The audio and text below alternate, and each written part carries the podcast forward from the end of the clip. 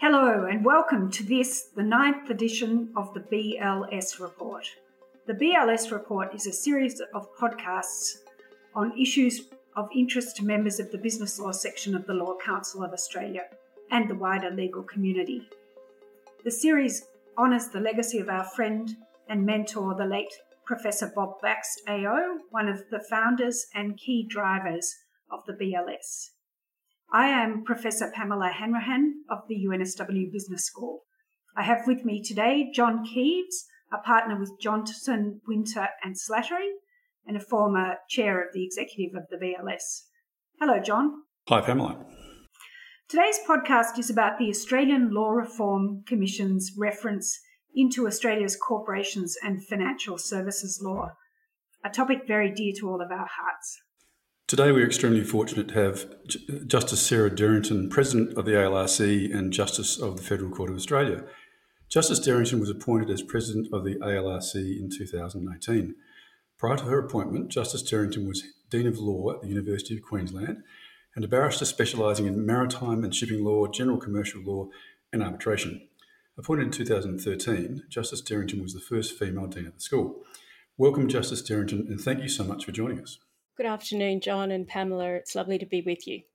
Now, I should add that Pamela was an advisor to the Hayne Royal Commission and is a leading author on financial services law.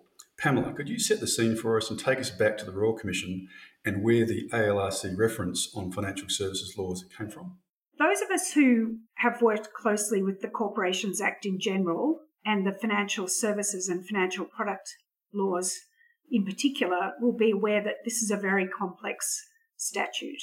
And I use complexity in its technical sense there, not just as a criticism.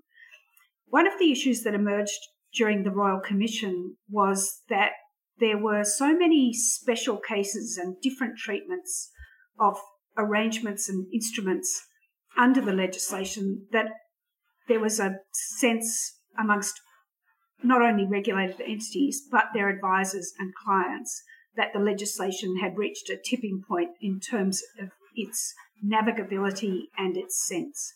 So one of the recommendations, indeed the final recommendation that the Commissioner made, was that uh, the problems of design, not just policy and content with the legislation, ought to be reviewed.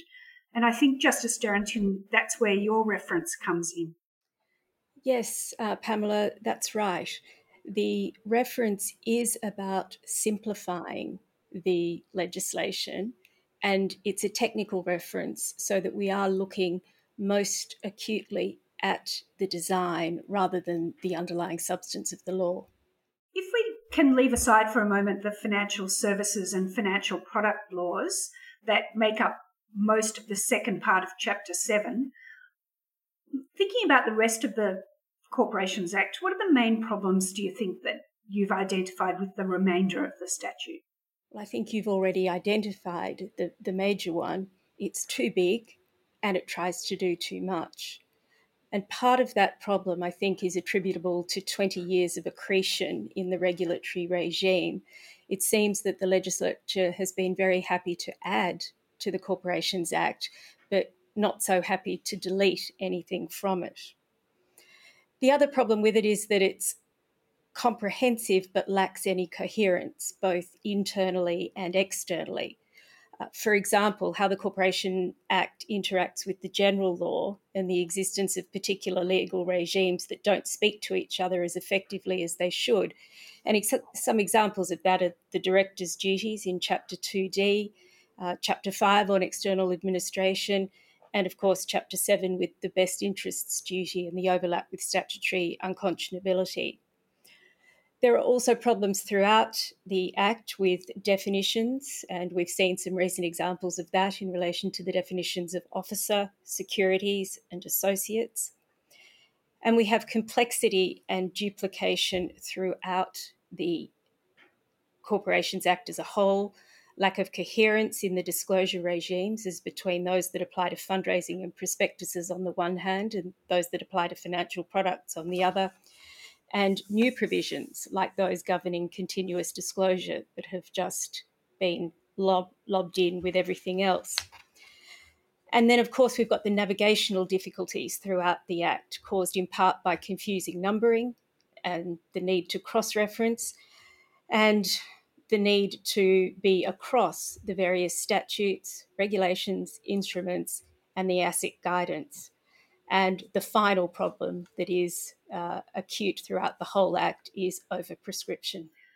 Well, just a short list of problems to fix.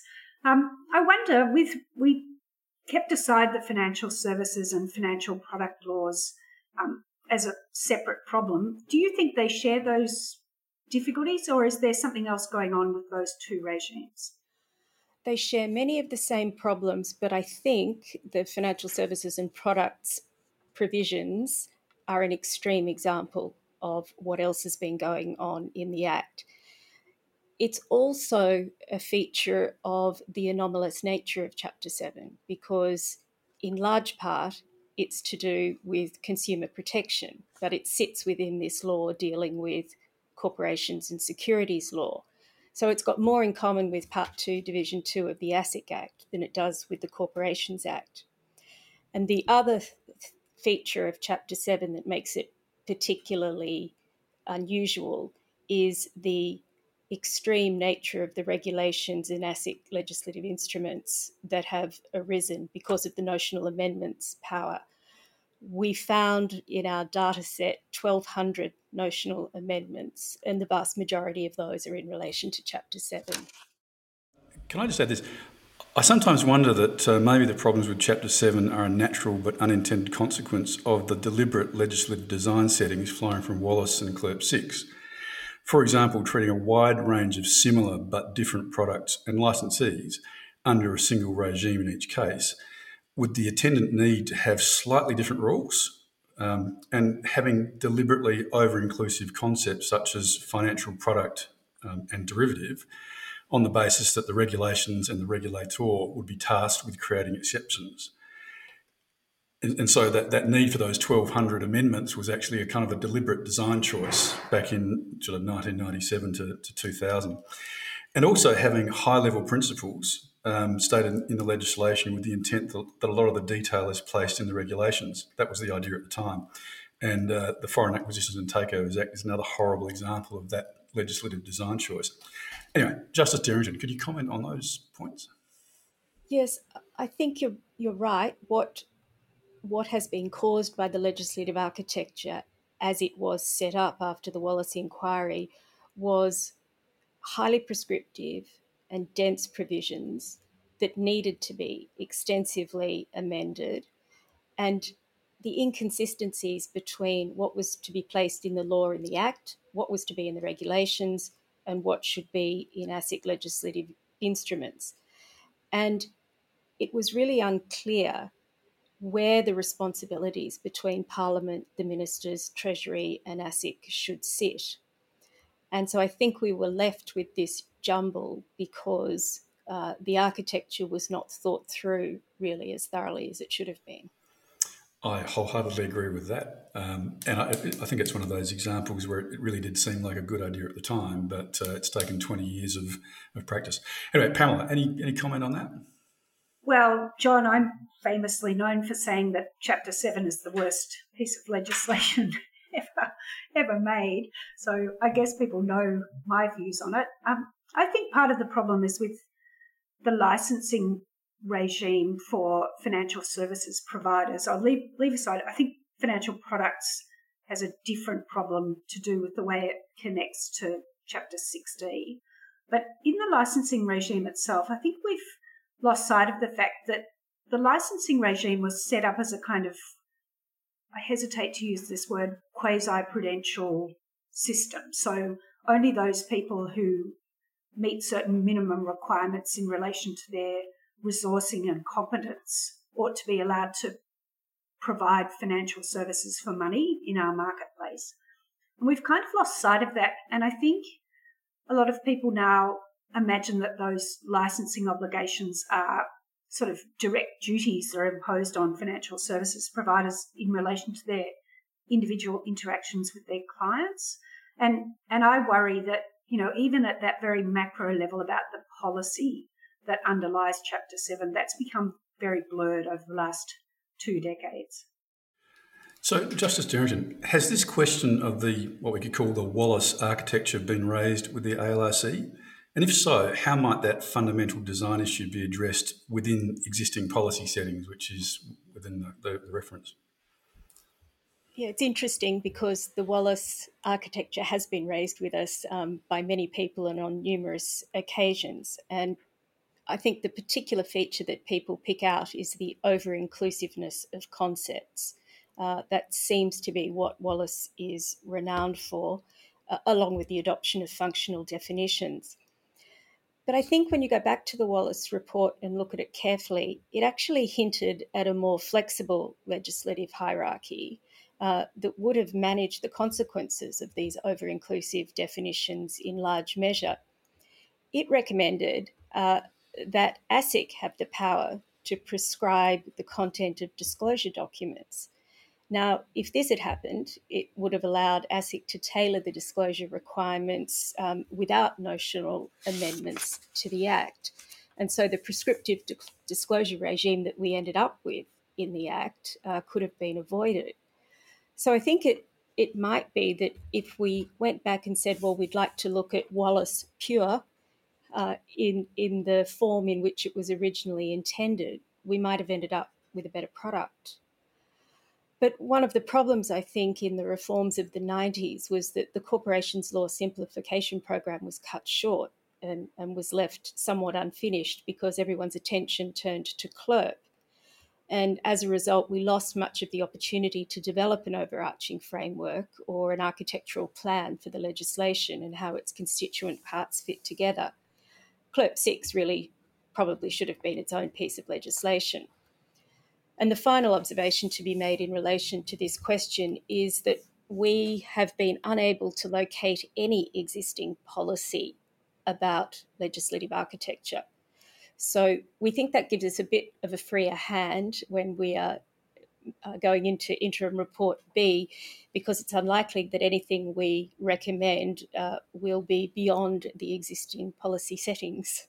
There are none. That's always welcome. Justice Derrington, um, this all occurred at the same time as the constitutional arrangements underpinning the corporations legislation were um, in play. So if you think about the timing of CLERP six, it cut across what led to the two thousand one referral of powers from the state to the Commonwealth. I sometimes wonder if people are boxing at shadows a bit on the constitutional issue.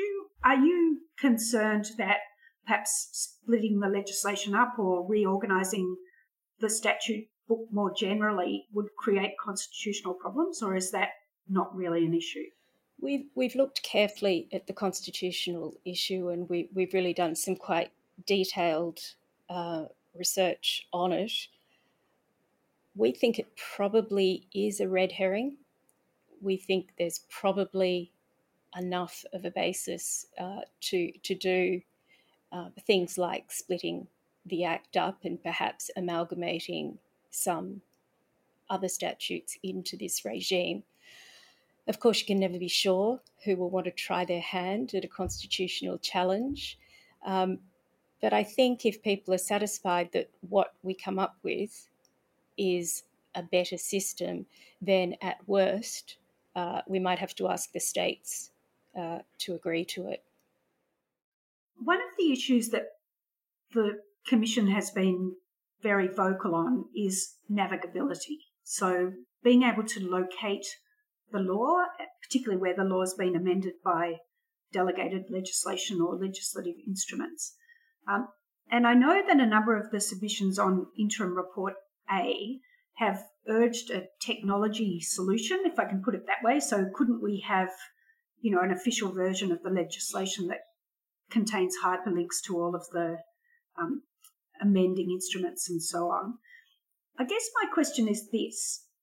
If we do that, and I'm sure it would be very welcome by solicitors who have to advise on the legislation, but aren't we just papering over the problem? Isn't that just pandering to legislative incoherence rather than addressing it? What's do, do you worry about that kind of thing? I do worry about that kind of thing, um, partly because we will be asked uh, to put back to the government a series of options from the least painful to the most painful. And the least painful would be this technology solution. Uh, but even that, to some extent, is painful for the government because, as you know, our Federal Register of Legislation is not yet written in X T M L, so it's very difficult um, for some of these legislative solutions uh, to be managed. So we are thinking about it at a deeper level than just the technological solution.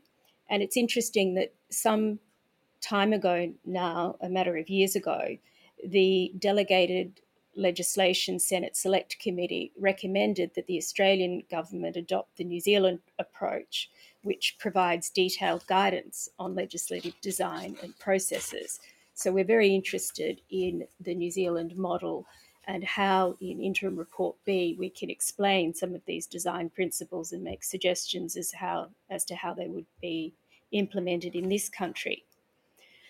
You may also be aware that there has been a review undertaken into the Legislation Act, um, a statute which is largely unknown but really quite important. And we met with the panel who was reviewing that and recommended they consider processes both pre and post legislation to ensure maintenance, consistency, currency and navigability of the acts. One thing we particularly urged on them, which I don't think um, was favourably received, was that there should be a periodic review timetabled into every piece of legislation, be that five, seven or ten years. Uh, that's what happens in the U K and in New Zealand. And crucially, in relation to this topic of legislative design, it's been acknowledged in many of the submissions uh, that there should be a reintroduction of a CAMAC type body who would be responsible for advising on the policy and substantive law developments while letting the drafters get on with the legislative design.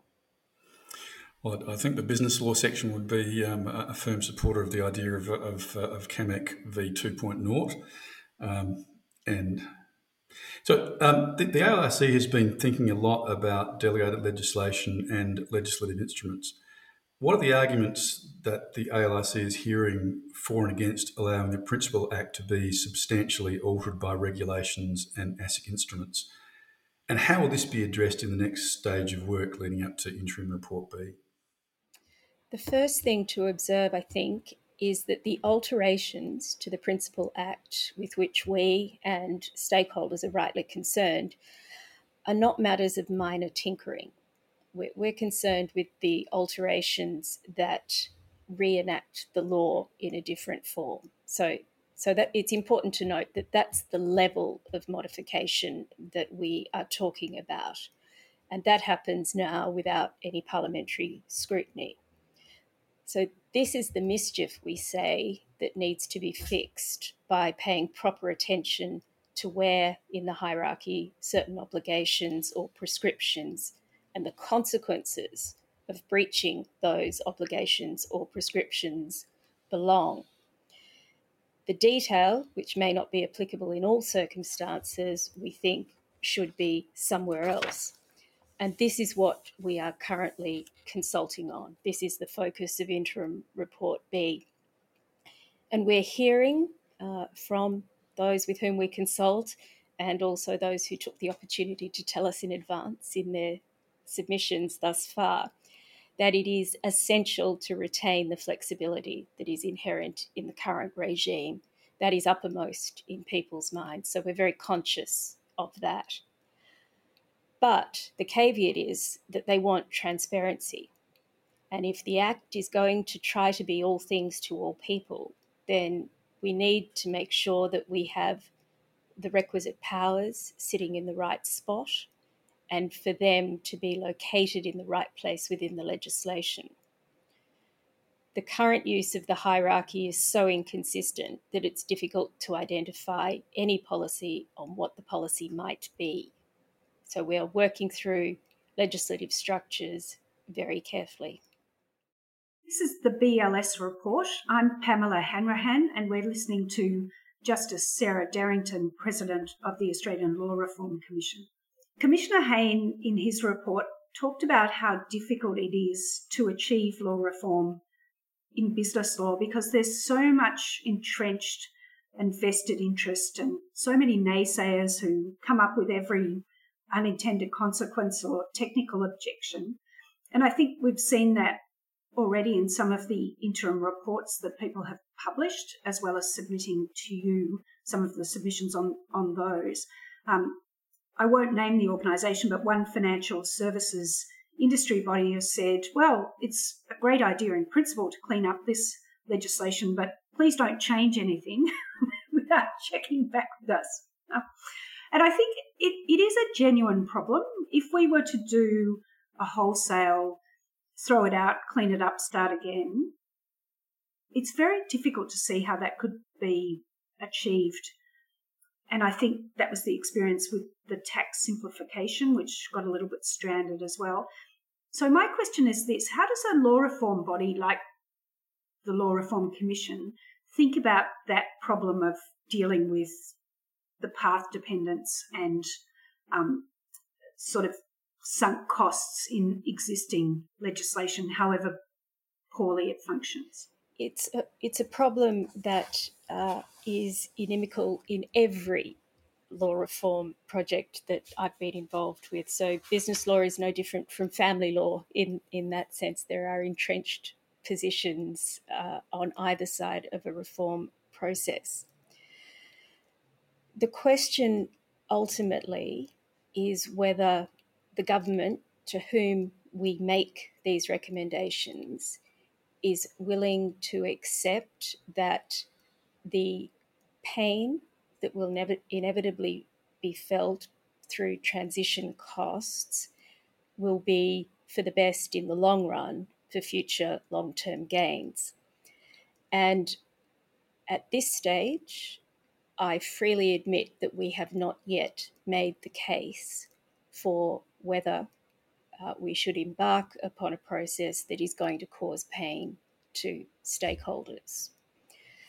But it's fair to say at this stage, I think, that there is almost unanimous agreement in all the submissions we've received, in all the consultations we've had, that the Act is complex, difficult to navigate, unwieldy, and its complexity of itself causes increased costs to all involved in practicing in this area of the law and to all the clients, everyone involved in financial services.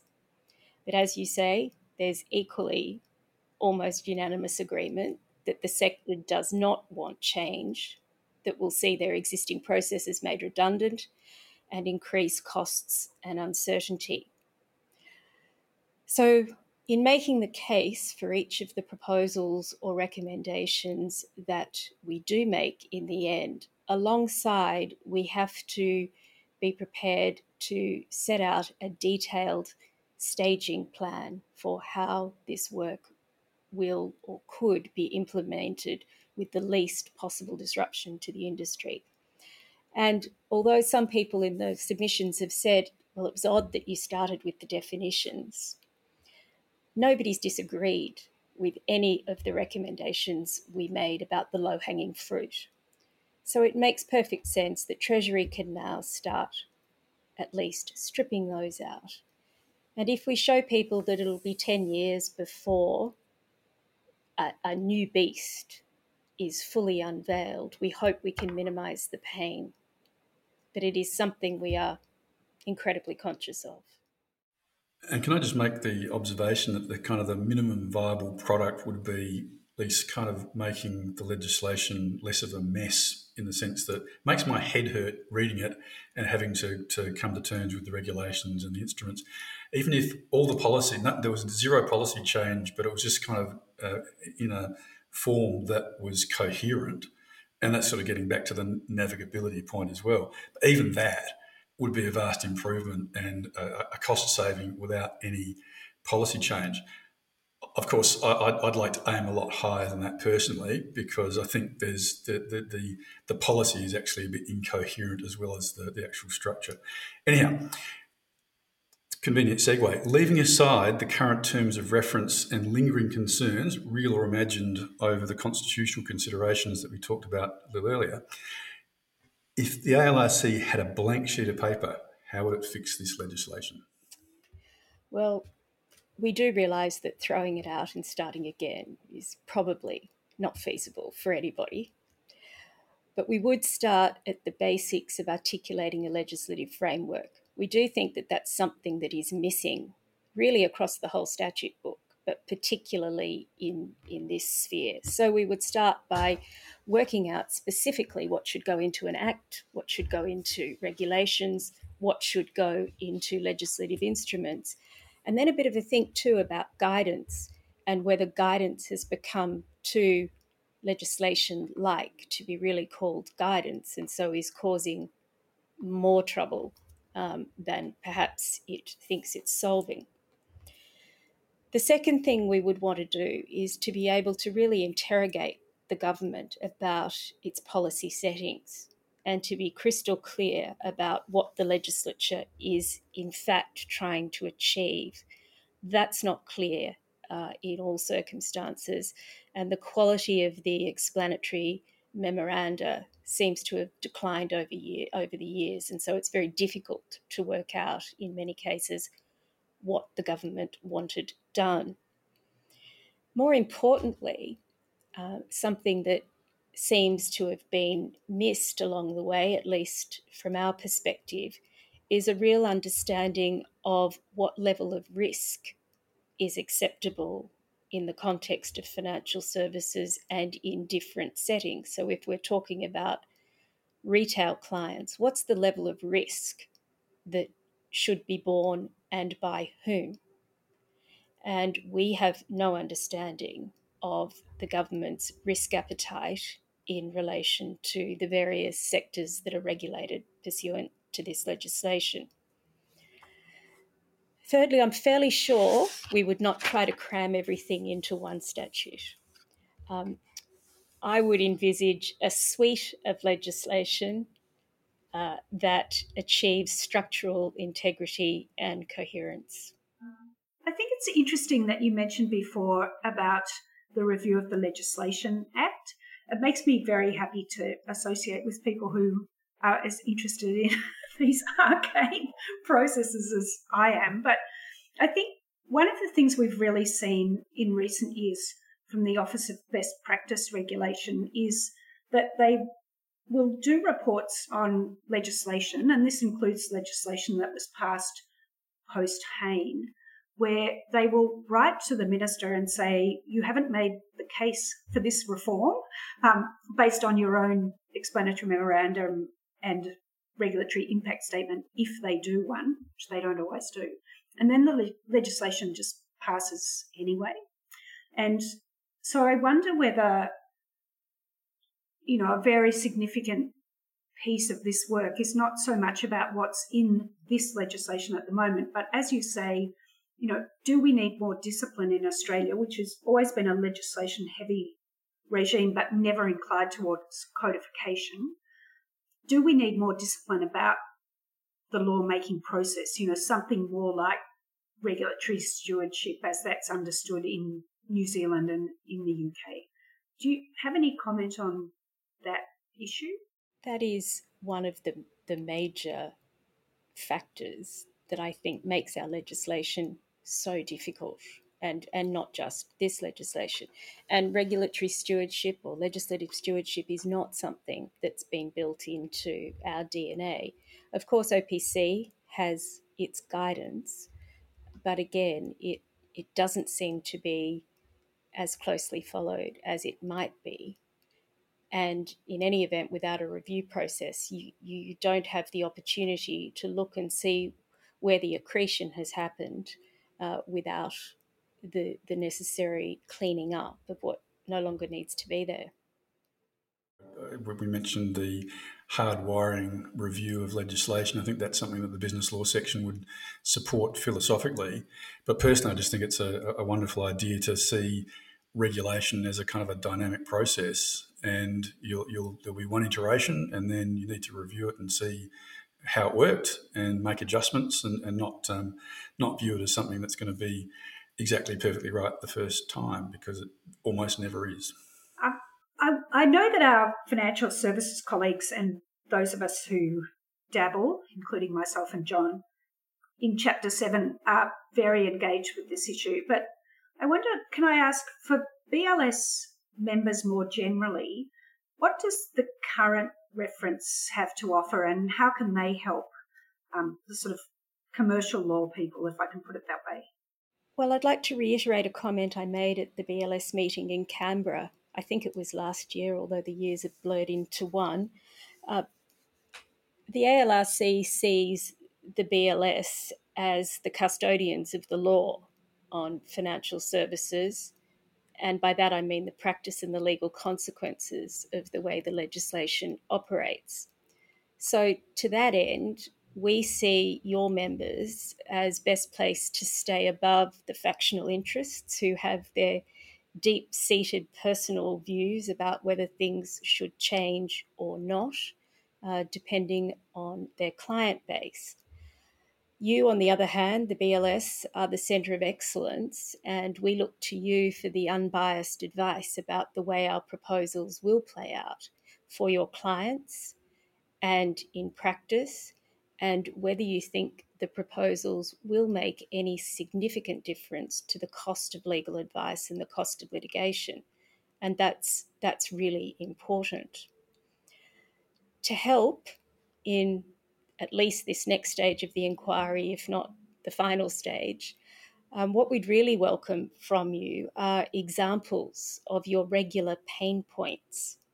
You know, what is it that comes up most often in your practices that, you know, sends a shiver down your spine when you know you've got to delve into that particular part of the legislation? If you could give us those sorts of examples that we can test against our proposals and come back to you and say, well, would this make life any better? Uh, that really would be an excellent contribution. And in a shameless plug, you can find how to contact us on the A L R website, or you can contact us directly at financial.services at alrc.gov.au. Excellent. Well, I'm not sure I can top that wonderful advertisement other than by saying, Justice Sarah Derrington, thank you so much for your generosity and your engagement with the profession on this very significant project. We know it has a couple of years still to run, um, but we are sure we're in very safe hands. I'm not sure uh, most of the B L S members like to be thought of as the custodians of Chapter seven, but Uh, we'll try and step up to the plate, I think. So thank you so much, and thank you to John Keeves. Thank you, Pamela, and uh, thank you, Justice Derrington. It's been a great, a great session. My pleasure. Thank you to you both. I'm Pamela Hanrahan, and this has been the B L S Report in honour of the late Professor Bob Bax, A O, produced by the Business Law Section of the Law Council of Australia in collaboration with two S E R.